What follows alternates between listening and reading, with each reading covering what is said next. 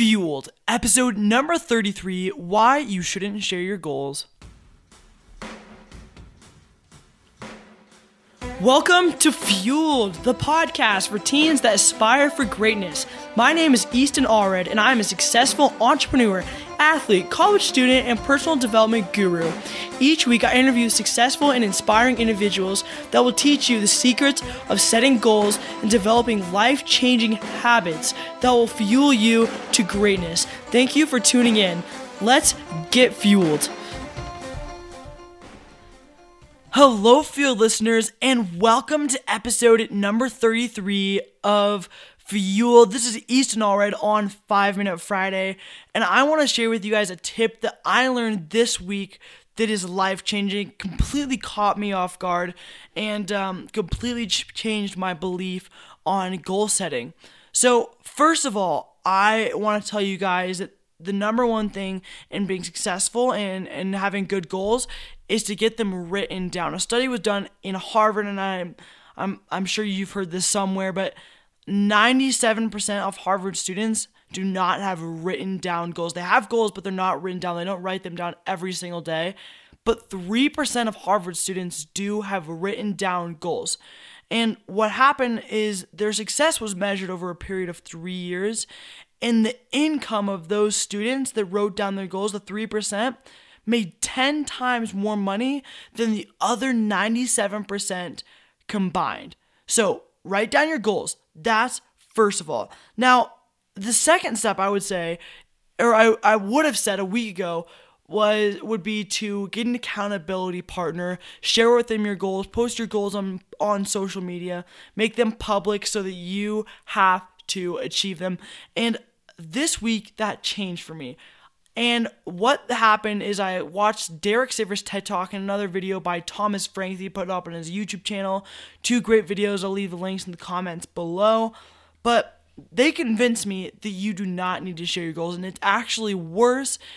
It's actually worse for you to share your goals, and it makes your goals less likely to happen and succeed if you share them. So the reasoning behind this and the study behind this idea was done in 2009 at NYU and there were four different there were four different study groups and and they were and each of these groups was was uh, split into two. And half of the group was given or were told to decide on a goal and then share what their goal was to everyone around them. And then they were given 45 minutes to work on that goal the second group, group B, was given the same task except they were they were told not to share what their goal was. So their their um, their success and work was measured over a period of 45 minutes and group A, the group that shared their goals, stopped working after only 33 minutes of the time and the group B that did not share their goals, kept their goals in secret, worked the full 45 minutes, came much closer to their goal, and were much more realistic about how much further they had to go to achieve that goal. So, the reasoning behind this is that when you share a goal, you have a false sense of achievement.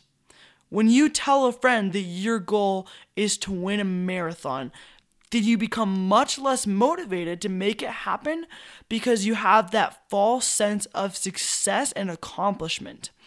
Now, it can be very, very tempting to share a goal with friends so that you can achieve it. And I've made this mistake in my own life so many times. And this makes so much sense to me because every time I share a goal, I can I feel that sense of accomplishment. I feel just a little bit less motivated. So don't share your goals. Many psychologists have said that telling someone your goals makes them less likely to happen. And so it's so true. Now, what you can be saying is, what about accountability? Accountability is still important.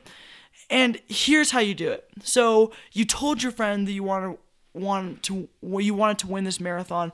Well, instead of telling them that, why don't you tell them I I want you to keep me accountable and making sure that I work out five days a week and run this many miles. So instead of telling them what you want the outcome to be, tell them what you want to do. So, for example, I did an accountability goal with my friend Ammon, who now lives in Japan. But what we did is we is uh, we kept each other accountable and we did a workout every single day. It was push ups, sit ups, pull ups, planks, all that stuff. And at the end of the day, we would check in. Ammon. Did you do this? Did you achieve this? Did you achieve this today? And he would ask me the same thing. And what happened is we moved we moved forward to what our personal goal, goals were, but we didn't get the false sense of accomplishment because it wasn't necessarily a goal. It was kind of a means to get to a goal. So if that makes sense to you, I really hope it does. Find an accountability partner, but make sure you're doing it right and make sure you get a good accountability partner. Not everyone can find an accountability partner that's willing to run into their room at 4 a.m. and with a with a beatbox playing "Eye of the Tiger." That's a line I heard from uh, from Thomas Frank's video, but I thought it was a great one. And um, Caleb Maddux, a lot of you guys know him. He wanted to be a, professional baseball player. So his dad would come into his room at 4 a.m. or one no once Caleb told his dad that he wanted to be in the MLB, he wanted to be a professional baseball player. His dad would come into his room the next day at 4 a.m., woke him up. Caleb's like, What are you doing? And his dad says, You want to be professional? Let's do it. So they went outside and they started working on pitching and, and they became obsessed with that goal. And you need an accountability partner like Caleb's dad. You need to find someone who cares enough about you to make you work. So I hope you guys liked today's episode. Don't share your goals, share this episode. How about that? So, share this episode, leave a rate and review. I'd really appreciate it if you guys could give your feedback. I really enjoyed getting getting on with you guys today. Have a fantastic weekend, and I'll see you all in future episodes.